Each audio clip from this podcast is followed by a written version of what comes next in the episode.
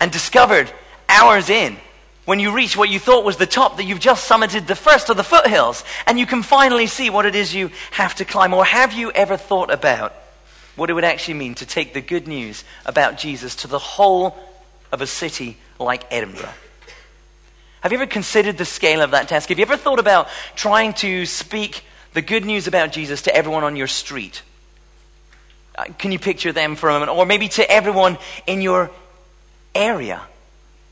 Can you imagine what it is to try and take the good news to an entire city? That's overwhelming. Well, not just overwhelming, outnumbered, but imagine what it's like to be in hostile territory as well, when there's opposition out to stop you. And that's what we're going to read about tonight. We're going to carry on working through the story of the beginning and the advance of the church. In the, the book of Acts in the Bible talks about that. And we're going to see today Paul arrive in the city of Corinth. And if you've been here for a while, You'll know we've, we've, been following Paul on his missionary journeys, and he's been on these enormous journeys stretching over so much of the land. This is his second vast journey. And uh, we saw him chased out of Thessalonica a few weeks ago. We saw him escape from Berea, same hostile crowd. And then we saw him chatter for a while with some folks in Athens. Now, today he arrives in Corinth, and before we read that record, I wanted to give you a bit of background to help you appreciate what's going on. So, Athens has quite a reputation today, right? I think most of you'd have some sense for what Athens is, but I don't know how many of you would know anything about Corinth. Here's what you need to know about Corinth at that stage it was a huge city, it was absolutely vast. Now, Athens and Corinth were both great Greek cities, but the Greek age had finished and the Roman Empire had crushed them. When you get into the Roman age, Athens is thought to have been down to about 10,000 people. Just 10,000 people left in Athens, like a small country town here. Corinth was completely destroyed by the Romans and rebuilt as a new colony, and it's thought that it was as many as 700,000 people by this stage. Absolutely vast. The biggest city Paul's visited so far by a long way. Edinburgh sized or even bigger. Why does it get so big? Because it's on a bunch of key trade routes. It's between the east and the west Med. It's between the north and the south of Greece. So everything comes there. It's also the Roman capital of the whole province. So Corinth is the most important city Paul's visited to date. Can you imagine what he feels as he arrives at that city? It's a city about this size. He's one guy. Can you imagine how overwhelming that is? How outnumbered he is, how radically outnumbered. Now, can you imagine what he's going to do when he gets there? Let's read and see what happens. If you turn with me to Acts chapter 18, that's page 1114 in the Red Bibles if you want to use these. Acts chapter 18, and we're going to read a good chunk.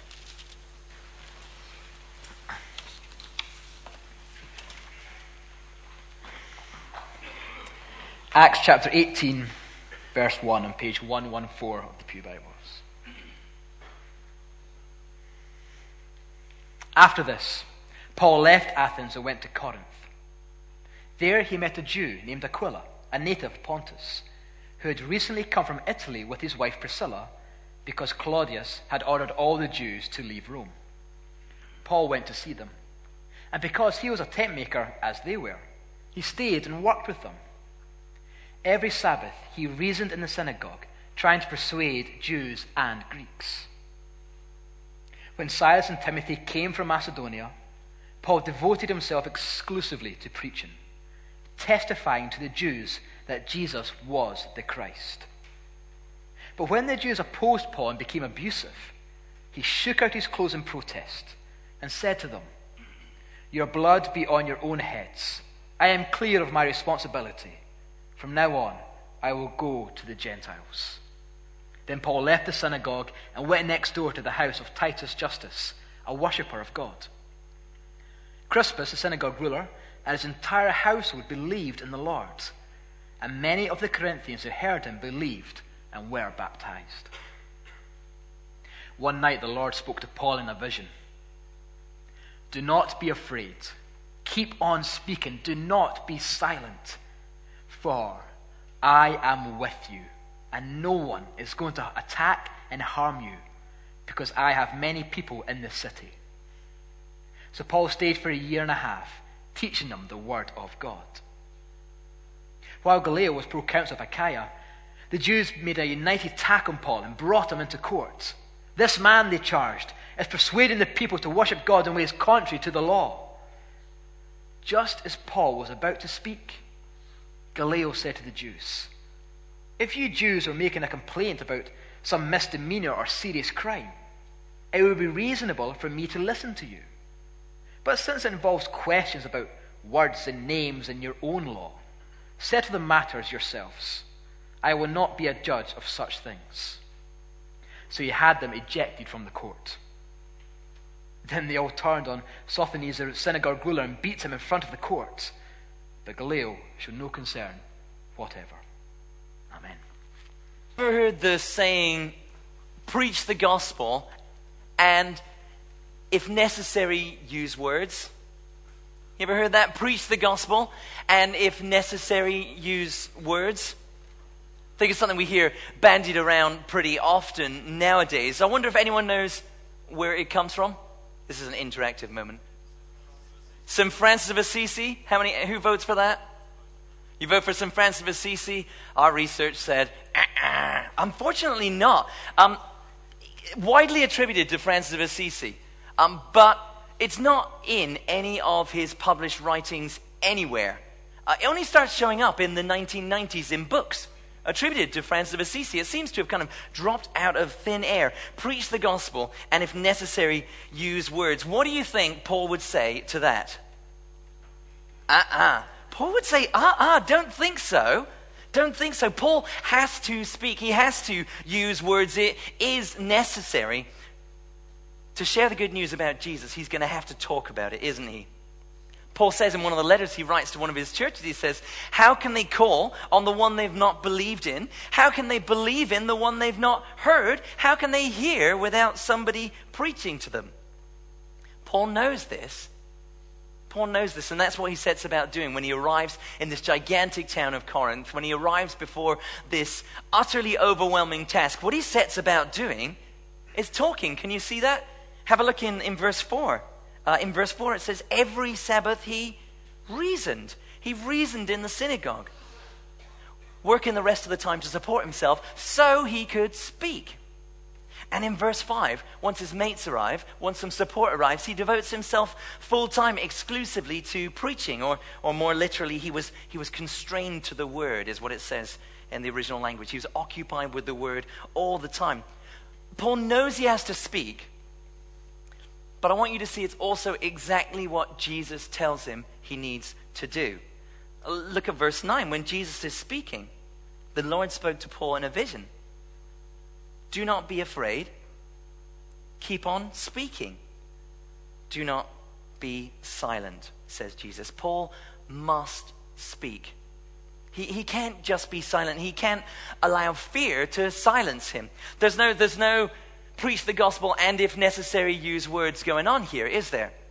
Paul can't just live a good life in the middle of this massive city of Corinth. What he can't do is settle down in the middle as a fantastic tent maker. You know, make the very best tents, sew every stitch with love.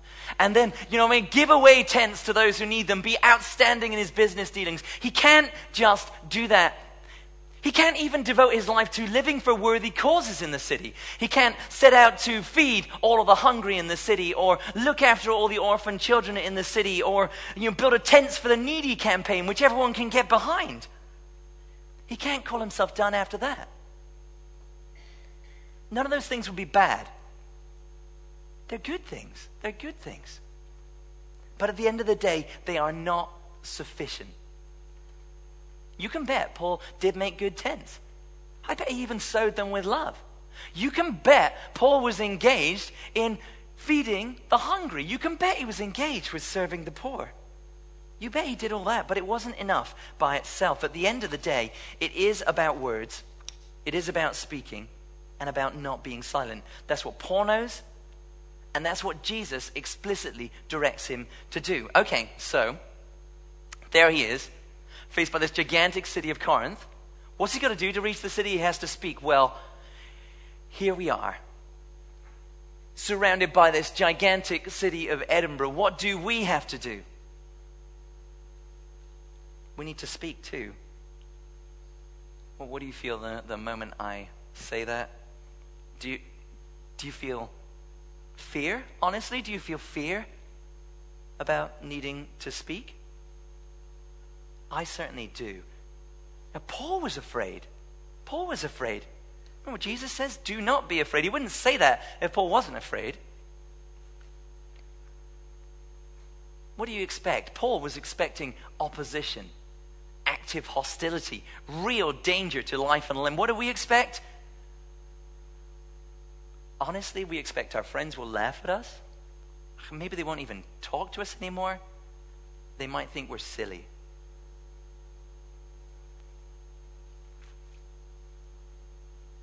Can we get out of this? Can we use one of these preach the gospel and, if necessary, use words approaches? Do you think we can do that together? You know, we could just live such good lives here in the midst of the city that one day somebody would rock up to us, you know, notice our good lives and uh, just say, What must I do to be saved? Or something like that. That would be nice, wouldn't it, if we didn't actually have to do the awkward speaking bit? That was basically how I approached the last five years I worked in a normal job. I, I ran an office for Amazon.com here in Scotland, and you know, I think I did a pretty good job of it. Uh, I was I was honest. Um, I was just. I was diligent in serving my colleagues. I even opened the door. You know, I was I was nice. I, I, I spoke kindly to them all the time. When I had to give them bad feedback, I tried to, you know, make it less painful than it could have been. I even learned Greek in my lunchtimes, and nobody ever came to my desk and asked me, Well, what is it I must do to be saved? Never happened. Now, maybe, and this is entirely possible, maybe the problem is I was just not good enough. And maybe some of you are so much better at doing this that this will work for you.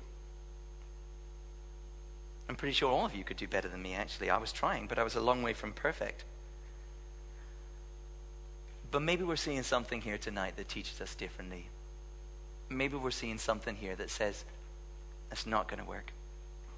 Maybe actually words are necessary. Maybe just being nicer, better people, doing more good stuff. Maybe that's not enough. Maybe just like Jesus says, we have to speak not so revolutionary, really, is it? It's not a surprise to discover this far into the book of Acts, this far into the story of the church that we have to speak, but at the same time, I know that I and many of you, I expect, despite the fact that we know this very well, struggle to actually do it.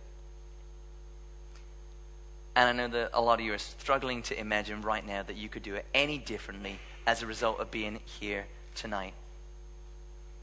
We're experts at making excuses for ourselves, really, aren't we? We're like, uh, sure, I have to speak, but just if I just had a few more training courses first.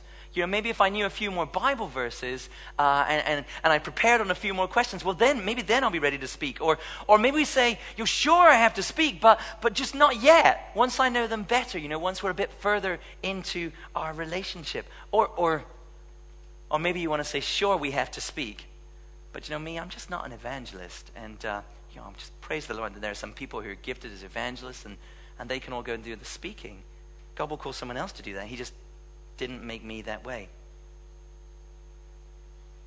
But I expect you know deep down that we all need to speak, really. But how?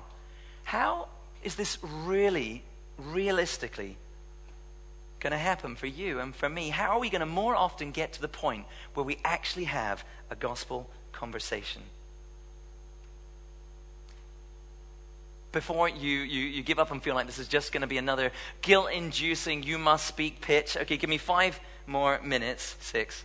And um, I think there is something very helpful for us in this passage, something genuinely helpful that can make it more likely we can actually do what we're doing. And, and those of you here who think you have this taped, um, I, I actually think there's some stuff for you to learn in this passage as well. So I encourage you to, to humor the rest of us for a bit and just listen with like the left half of your brain while speaking to somebody about Jesus. Um, there is some detail in what Paul did shown here as he approaches this city, this overwhelming challenge, and I think it really helps. Because did you notice how Paul's speaking is described in the text? Open it up again and tell me, how does Paul speak in verse 4? What does he do? Interactive moment.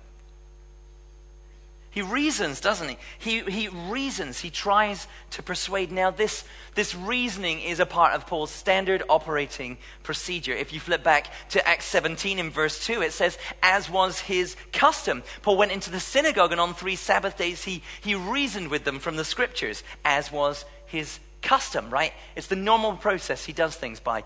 Now, you might think this is just what Paul does when he goes to synagogues. It's just the sort of way you can approach it if you're dealing with people who have some sort of significant faith background. Well, in Athens, we're told in Acts 17 17, he reasoned in the synagogue with both Jews and God fearing Greeks, as well as in the marketplace day by day with those who happen to be there. He's not just reasoning in the synagogues, he's not just reasoning with people with a faith background, he's reasoning in the marketplace with whoever happened to be there. In Ephesus, Paul's next major city stop that he's going on to, we'll find him reasoning in the synagogue. Yep.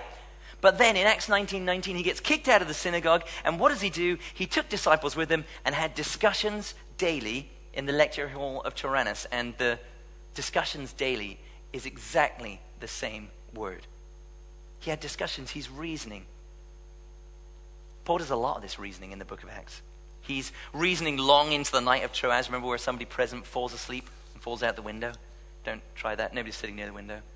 Good, safe. Um, he's reasoning with Felix, the Roman governor, in his own trial as he begins his final journey towards Rome. And reasoning, this word, I think, can help us as we face this need to speak, as we face our frequent failure to actually get to the point of speaking. Because it's a rare word, relatively, and it has a very clear and specific meaning. Uh, my biggest, bestest book on exactly what Greek words mean, which is literally about that thick, um, it, it expands on the meaning of the word this way. It says to reason is, more specifically, to engage in speech interchange. To engage in speech interchange, and then especially it says in instructional discourse, including interchange of opinions. And then it tries to give us some single English words that you might use if you're trying to translate it. You might conversing, discussing, arguing. But what the word is communicating is speech interchange and interchange of opinions. When you think about it, this idea of interchange is quite surprising, really, isn't it? Wouldn't you imagine Paul didn't really need to hear anything from the other side? It's not like Paul has any questions about what Jews believe. He grew up in the Jewish background. He's the, the Jew of Jews. He's the, he, you know, he knows all their stuff. So it's quite odd that he would need to engage in an interchange. Didn't he just need to tell them stuff? Didn't he already know everything that mattered? And so he had no need to hear anything from their side? Often we can think of our obligation to speak just like that. We can feel like what we need to do is just get through some sort of minimum package of information, a presentation of the gospel, you know. We've got to deliver the whole package. We've got to present this, this bundle of information. If we tell that, then we're, we're, we're done. On the one hand, you can feel guilt because you just get started in sharing that package of information or, or don't get it all across and you just feel like, ah, oh, I failed to get to this main event of sharing the gospel. But on the other hand, you can deliver a gospel bomb on somebody, you can cover all six boxes, you can wham it at them and just feel like, ah, my work is done here. Um, but the, how do you think, why, why do you think the idea of interchange is so significant? Why is it so much in the foreground with the way Paul is going about this? Well, imagine this, okay? Imagine I rock up to you in the street in Edinburgh and I address you in fluent Klingon, which I've somehow picked up. I address you in fluent Klingon and I share the gospel with you beautifully, precisely, and in every detail. At the end of my speech, you're just thinking, weirdo. You don't know anything more about the gospel because I've been speaking a foreign language. Successful communication isn't just speaking. Because I've said something, because I've transmitted it, that doesn't mean it's been received. It's not successful communication. And very often, if we're not careful, people have no clue what we are talking about. Because so often, effectively, we're speaking another language. Then maybe it's not Klingon. I hope it's not Klingon. Don't try that at home. But the same communication gap exists not just between languages, but between cultures. See, if I told my American friends I was out preaching in my pants this evening because it's quite cold, they'd be quite relaxed about that idea. If I told you that. Well, praise the Lord, it's not so. Um, but speaking across cultures is speaking into another language. It's not just words that have different meanings to people, like a simple word like sin. It's we're trying to communicate with people who have radically different views of the world. Things we take for granted, things we assume, are things that are simply ridiculous to them. So the idea that people are guilty because they break God's laws. What are most guys on the street? That's just a ridiculous idea. They're not racked with guilt, desperately looking for a way out. If we communicate a gospel that assumes everyone is living inside our understanding of the world, are we really communicating one at all?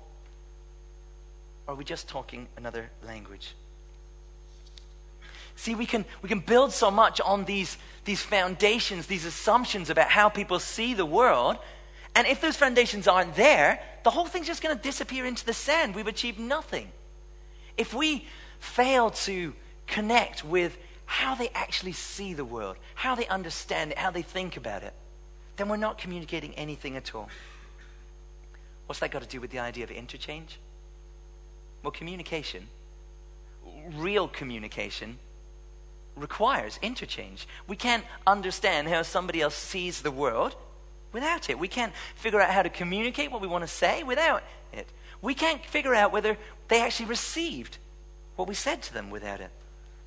We have to take the time to listen and understand and not just assume that we know where others are.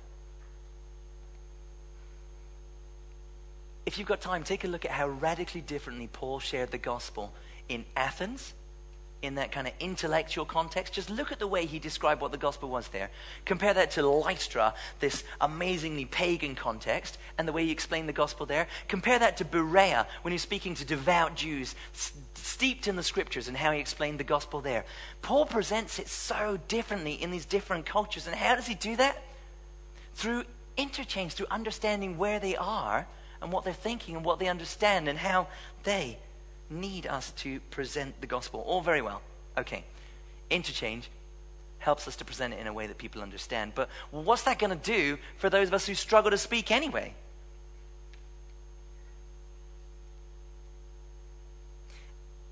Ask yourself this.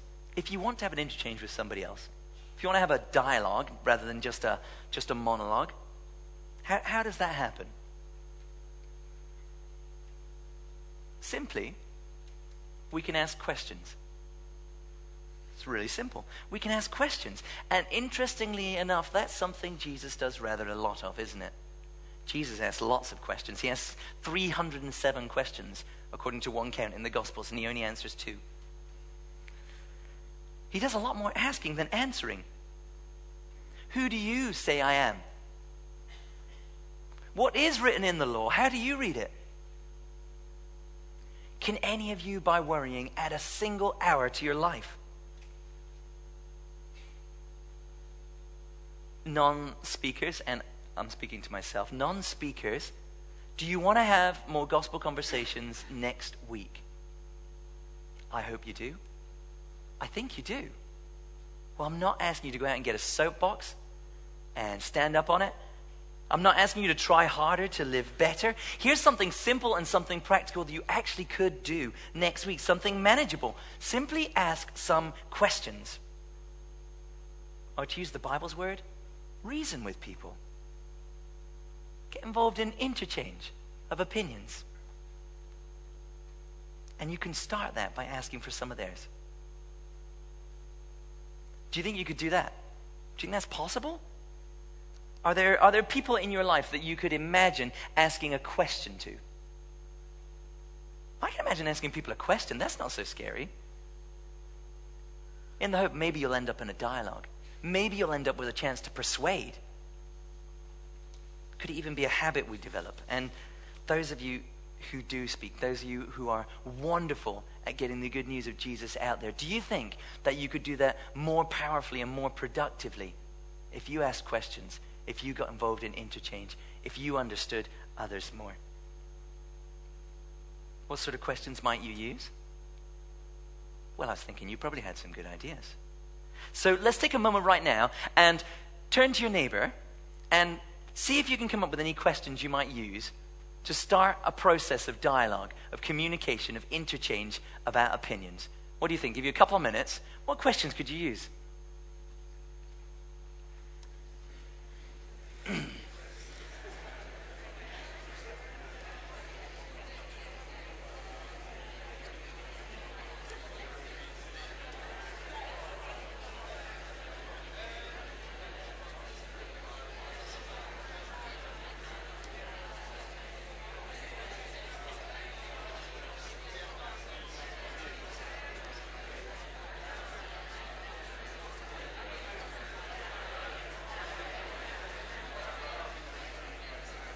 Only questions, so they're only short. Um, what, what, did you, what did you, can I have some good ones? What, I, what I'd like to do is I'm going to capture some of these. I'm going to make a list. And uh, I'm going to post it on our Facebook page so we can look at it. So give me some, who's got a good question that we could use? How was your weekend? How was your weekend? Cunning. and, and not too awkward to ask either, really, is it? How was your weekend? Very good. Another question? What makes you get up in the morning? That's a great question. I'm too slow writing, aren't I? Is anyone a faster writer than me? Okay, give me another one. Come on. Are you involved in any societies? Are you involved in any societies? Very good. Very good. Yeah, what else? Yeah. Do you like horses? I think that one that it, might take a bit longer to get there from that starting point, but I tell you, it'll start a conversation. Okay, I'll add it to the list. Do you like horses? Okay, understood. Do you like horses? Is down. Very good. Ah, so do you trust in horses? What we're looking for. Got another one over here. Who do you think God is? Wow. Yeah, big question. Get in early. Who do you think God is? Okay, give me three more. Three more. Why do you think that? That is a great uncovering question. Why do you think that? It's not hard to ask, is it?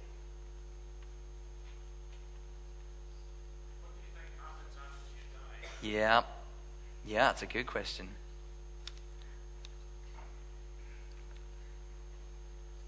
Okay, and one last one.